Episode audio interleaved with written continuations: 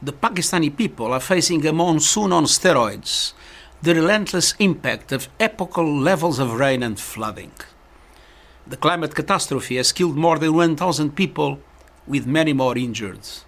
Millions are homeless, schools and health facilities have been destroyed, livelihoods are shattered, critical infrastructure wiped out, and people's hopes and dreams have washed away. Pakistan wird von der heftigsten Flutkatastrophe in der Geschichte des Landes getroffen.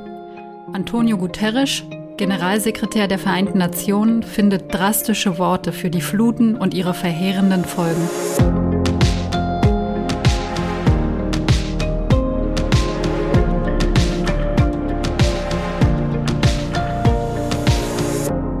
Das Klima-Update, den Nachrichtenpodcast von Klimareporter in Zusammenarbeit mit der Taz.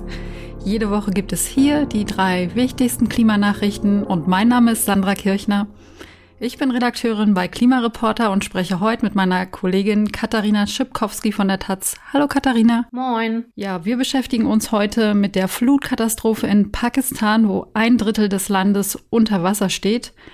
Mit dem Abschmelzen der Gletscher in Grönland, das einen globalen Meeresspiegelanstieg von 27 Zentimeter zur Folge hat. Und dann mit einem Bericht des Club of Rome, der die Reichen für die Klimakrise zur Kasse bittet. Naja, nicht bittet, sondern vielleicht eher drängt. Aber gucken wir zuerst nach Pakistan. Ihr habt bestimmt die schockierenden Nachrichten und Bilder aus Pakistan gehört und gesehen. Seit Mitte Juni leidet das Land unter ungewöhnlich starkem Monsunregen, der zu extremen Überflutungen geführt hat. Laut dem Premierminister Pakistans, Shehbaz Sharif, sind es die stärksten Regenfälle seit 30 Jahren. Fast 1200 Menschen haben ihr Leben verloren, darunter auch 380 Kinder. Vor allem der Süden Pakistans ist überschwemmt, aber insgesamt steht ein Drittel des ganzen Landes unter Wasser. Und noch immer werden Menschen aus den überfluteten Regionen gerettet. Ja, Sherry Rehman, die pakistanische Ministerin für Klimawandel, sprach von einem Monstermonsum und dass in Pakistan jetzt alles ein großer Ozean ist. 33 Millionen Menschen sind von den anhaltenden Überschwemmungen betroffen, also jede siebte Einwohnerin des südasiatischen Landes. Und viele Menschen sind jetzt obdachlos und Infrastrukturen wie Schulen, Krankenhäuser, Straßen oder Brücken wurden halt von den Fluten weggespült. Premierminister Sharif macht den Klimawandel für die Flutkatastrophe verantwortlich. Pakistan verursacht weniger als ein Prozent der weltweiten Treibhausgasemissionen, aber ist gleichzeitig sehr stark von den Folgen betroffen. Im Klimarisikoindex der Entwicklungsorganisation Germanwatch liegt Pakistan auf Platz 8 der Länder, die am stärksten von extremen Wetterereignissen durch den Klimawandel bedroht sind. Der Premierminister schreibt auf Twitter, die internationale Gemeinschaft, vor allem die Industrieländer, sollten Entwicklungsländer wie Pakistan nicht dem Klimawandel ausliefern. Also ich glaube, das darf man getrost als harsche Kritik an den Industriestaaten verstehen, die ja nach wie vor die meisten Treibhausgase in die Luft pusten. Klar, Pakistan hat ja wegen des Monsuns und wegen verschiedener Klimafaktoren häufiger mit Überschwemmungen zu tun. Aber diesmal ist es halt wirklich ein extrem heftiges Ausmaß. Und das liegt auch an dem Klimaphänomen El Niño bzw. La Niña. Oder um hier noch so einen Namen in den Raum zu werfen mit El Niño Southern Oscillation. Und was das alles ist, wollen wir jetzt einmal auseinanderdröseln. Also El Niño Southern Oscillation ist ein zusammenhängendes Zirkulationssystem zwischen Meeresströmungen und Luftströmungen im äquatorialen Pazifikraum. Bei El Niño erwärmt sich die Wasseroberfläche vor der südamerikanischen Westküste, also da bei Peru auf der Höhe. Und der Passatwind, der das warme Wasser eigentlich nach Westen schieben würde, schwächt ab, sodass das warme Wasser zurückschwappt über den kalten Humboldtstrom rüber und zu starken Niederschlägen an der peruanischen Küste führt, weil warmes Wasser ja stärker verdunstet. In Indonesien kommt dafür dann weniger warmes Wasser an und es ist also sehr trocken. Bei La Nina ist es genau andersrum. Im östlichen Pazifik, also da bei Peru, ist das Wasser sehr kalt und es regnet wenig. Dafür kommt es an der anderen Pazifikseite, also in Südasien, zu Überschwemmungen. Und in dieser Phase befindet sich der Pazifikraum jetzt gerade. Und wenn zusätzlich zu der sehr warmen Meerestemperatur dort dann ein zweites Extremwetterphänomen dazukommt, wenn nämlich auch die Atmosphäre sehr heiß ist, wie es in den vergangenen Monaten, wo Indien und Pakistan Extremtemperaturen vermeldet haben, Dann nimmt die Luft noch mehr Feuchtigkeit auf und es zieht sehr viel Feuchtigkeit vom Ozean auf das Land. Und das hat jetzt eben zu diesen massiven Überschwemmungen geführt. Dabei können sich die Pakistani bestimmt noch sehr gut an die letzte Jahrhundertflut erinnern. Die war nämlich erst vor zwölf Jahren, also 2010. Auch da war die südliche Oszillation gerade in der La Nina-Phase und auch damals war die Verwüstung verheerend, aber immer noch nicht so schlimm wie heute. Damals waren 15 bis 20 Millionen Menschen von Überschwemmung betroffen und heute sind es ja weitaus mehr. Hinzu kommt dieses Jahr auch noch die Dürre, die die Pakistani in der ersten Jahreshälfte erfahren haben. Die hat ja auch schon riesige Schäden angerichtet. Aber wir wollen jetzt von der Hitze und der Flut zum Eis rüberschwenken. Genau, es soll jetzt um Grönland gehen oder genauer um den grönländischen Eisschild. Der schmilzt nämlich stark ab. Die globale Erwärmung, die wir bis jetzt erleben, wird einen Verlust des Eises um 3,3 Prozent verursachen. Das entspricht 110 Billionen Tonnen Eis. Und allein diese enorme Menge wird den Meeresspiegel bis Ende dieses Jahrhunderts um durchschnittlich 27 Zentimeter ansteigen lassen. Das sind neue Zahlen aus einer Studie, die Forschende aus Dänemark am Anfang dieser Woche vorgelegt haben. Und diese 27 Zentimeter sind mehr als der Weltklimarat IPCC, also das Expertengremium für Klimafragen schlechthin, noch im letzten Sachstandsbericht prognostiziert hat weil eben auch die meisten Modelle und Szenarien, die ja quasi Grundlage für die Arbeit des Weltklimarats sind, zu einem wesentlichen geringeren Abschmelzen kommen. Und die neue Studie ist da also deutlich pessimistischer, was das Abschmelzen des grönländischen Eises angeht. Und das liegt aber auch daran, dass die ForscherInnen jetzt vor allem auf Satellitendaten der letzten 20 Jahre geschaut haben. Und es ist eben so, dass das Abschmelzen der Grönlandgletscher in den vergangenen 20 Jahren immer und immer schneller vorangegangen ist. Und die ForscherInnen in Dänemark sagen auch, dass die Modelle des IPCC nicht detailliert genug sind, um die tatsächlichen Veränderungen des Grönlandeises wiederzuspiegeln. Da wird es jetzt wahrscheinlich in den nächsten Monaten eine Debatte unter den KlimawissenschaftlerInnen geben. Aber es ist schon so, dass man in den vergangenen Jahren immer wieder Meldungen lesen konnte, das Grönlandeis schmilzt schneller als erwartet. Und die Forscherinnen aus Dänemark sagen auch, dass ihre Berechnungen eher am unteren Ende des Wahrscheinlichen liegen. Es könnte also noch viel mehr Eis schmelzen, wenn nämlich Jahre wie 2012 oder 2019 die Regel werden. In beiden Jahren hat Grönland besonders viel Eis verloren. Aber schon jetzt trägt der abschmilzende Eisschild auf Grönland am stärksten zum Anstieg des globalen Meeresspiegels bei, also viel mehr als der noch größere Eisschild in der Antarktis oder als die Gebirgsgletscher auf der ganzen Welt. Also stellenweise ist der Eispanzer auf Grönland drei Kilometer dick, aber er schrumpft und verliert stetig und auch langfristig an Höhe. Und jeder Zentimeter Anstieg des Meeresspiegels hat wirklich weitreichende Konsequenzen. Ein britischer Forscher hat mal so als Daumenregel gesagt, jeder Zentimeter Anstieg beim Meeresspiegel setzt weitere sechs Millionen Menschen auf der ganzen Welt Küstenüberflutungen aus. Und mit diesem Wissen im Hinterkopf sind die jetzt prognostizierten 27 Zentimeter umso gravierender. Und wegen der Schwerkraft werden diese ganzen Wassermassen aus dem geschmolzenen Eis sich weltweit unterschiedlich verteilen. Grönland und die Antarktis verlieren ja aufgrund ihrer Eismasseverluste dann an Anziehungskraft und deshalb sammelt sich das Wasser vor allem in den mittleren Breiten, sagt der Forscher Ingo Sasken der ganz viel zum grönländischen Eisschild geforscht hat.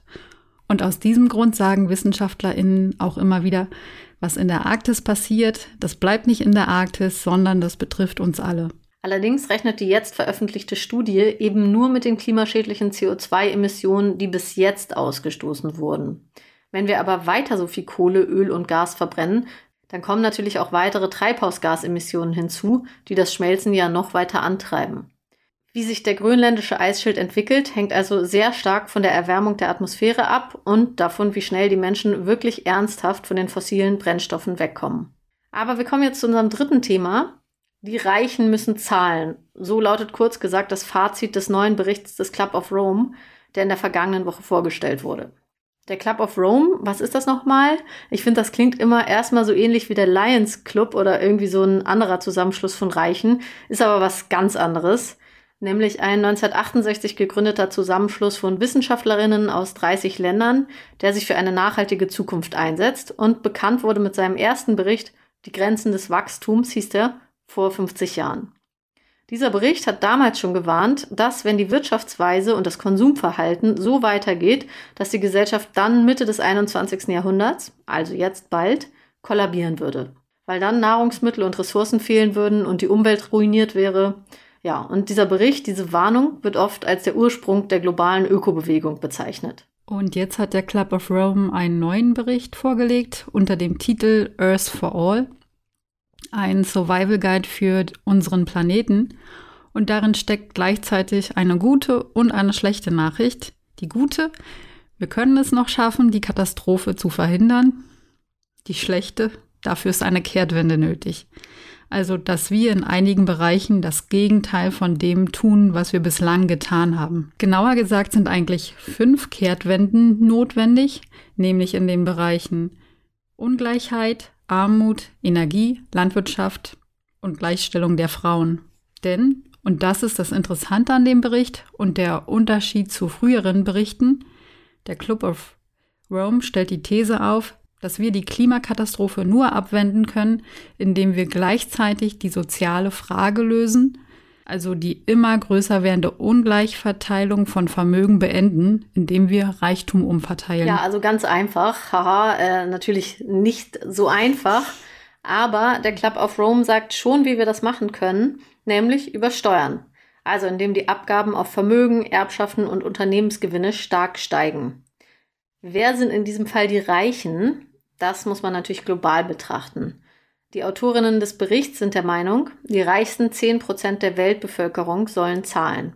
Und zu den reichsten 10 Prozent gehört man selbst schneller, als man vielleicht dachte, denn der oder die durchschnittliche Deutsche gehört laut Berechnungen der App Wohlstandsrechner zu den reichsten 0,34 Prozent weltweit. Der Durchschnittsdeutsche oder die Durchschnittsdeutsche verdient 40.000 Euro brutto im Jahr. Und selbst wenn man da nicht rankommt, ähm, da kommen ja viele nicht ran, es ist ja wie gesagt der Durchschnitt, dann zählt man eben nicht zu den reichsten 0,34 Prozent der Weltbevölkerung, sehr wohl aber selbst mit einem Taz-Gehalt oder einem Klimareporter-Gehalt zu den reichsten 10 Prozent mhm. und muss demzufolge laut dem Club of Rome auch für die Klimakrise zahlen.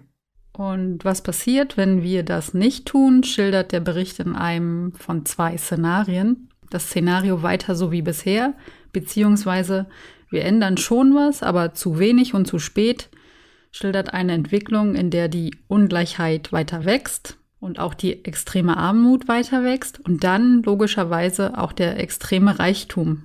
Aber Reichtum eben nur im Privaten, während die Staaten zunehmend einer strengen Sparpolitik folgen. Es ist natürlich ein guter Nährboden für Populistinnen und für Autokraten, die an Einfluss gewinnen, während zusätzlich immer mehr Menschen aus Klimagründen fliehen und Pandemien sich häufen. Klingt gruselig, aber nicht unbedingt nach Science Fiction, sondern eher nach genau der Entwicklung, die die Welt ja seit den 80er Jahren genommen hat. Aber das sagt der Bericht ja auch, es ist ein Weiter so und keine Kehrtwende. Und in dem Szenario würde die Erderhitzung dann die 2-Grad-Grenze im Jahr 2050 überschreiten. Was passiert, wenn wir uns nicht so verhalten, sondern die Kehrtwende doch schaffen und die Reichen für die Kosten der Klimakrise aufkommen, beschreibt der Club of Rome im zweiten Szenario. Darin beschließen die Staaten, dass die Weltbank, der Internationale Währungsfonds und die Welthandelsorganisation Investitionen in das Klima, die Nachhaltigkeit und das Gemeinwohl unterstützen. Die Staaten investieren ihrerseits in Bildung, Gesundheit und allgemeine Grundeinkommen, während Unternehmen dafür zahlen müssen, dass sie die Ressourcen der Allgemeinheit nutzen. Die reichsten 10 Prozent eines Landes dürfen nicht mehr als 40 Prozent des jeweiligen nationalen Einkommens beziehen und ihr Vermögen wird hoch besteuert. Und äh, Steueroasen könnten dann logischerweise natürlich nicht existieren. Also, man sieht, das wären alles wirkliche Kehrtwenden, aber von diesem Szenario sind wir aktuell leider sehr, sehr weit entfernt. Ja, und das ist natürlich super schade. Wir hoffen trotzdem, dass euch der Podcast dieses Mal gefallen hat. Lasst uns gern eine Bewertung in eurer Podcast-App da und abonniert uns auch gern, damit ihr keine Folge verpasst. Und wenn ihr Fragen oder Feedback oder sonst was habt, dann erreicht ihr uns unter klima-update at klimareporter.de. Danke jetzt noch an Sabine Sommer, Jürgen Lind, Winfried Christ, Peter Kilian, Alfred Seitz, Thorsten Pfennig, Rainer Hild, Jonas Maywald und Hartmut Krömecke, die uns diese Woche mit einer Spende unterstützt haben. Danke auch von mir. Tschüss und bis zum nächsten Ciao. Mal.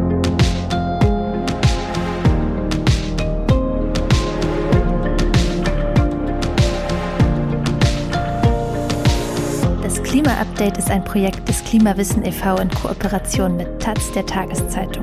Es wird im Wechsel moderiert von Verena Kern, Sandra Kirchner, Katharina Schipkowski und Susanne Schwarz. Unser Produzent ist Christian Eichler. Ihr könnt unsere Arbeit mit einer Spende unterstützen. Dazu besucht uns auf www.verein-klimawissen.de.